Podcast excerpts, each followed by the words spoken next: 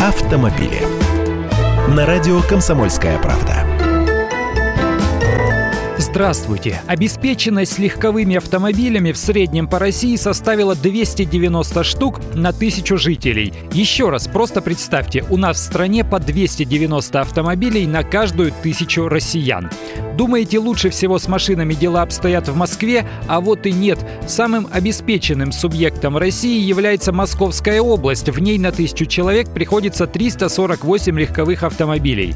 На втором месте тоже не Москва, Санкт-Петербург с результатом в 319 машин на тысячу человек.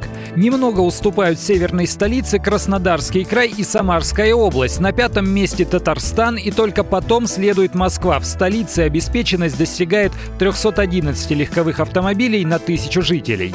Если же суммировать общее количество машин в Москве и Подмосковье, то получится больше 6 миллионов штук. Выходит каждый седьмой автомобиль в России в столичном регионе.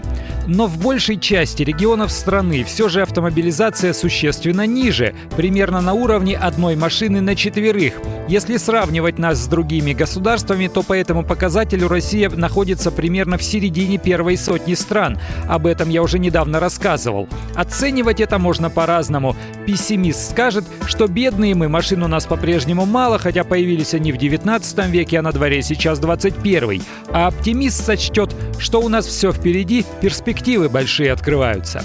Я Андрей Гречаник, автоэксперт «Комсомольской правды». С удовольствием общаюсь с вами в программе «Дави на газ» по будням в 8 утра по московскому времени. Автомобили.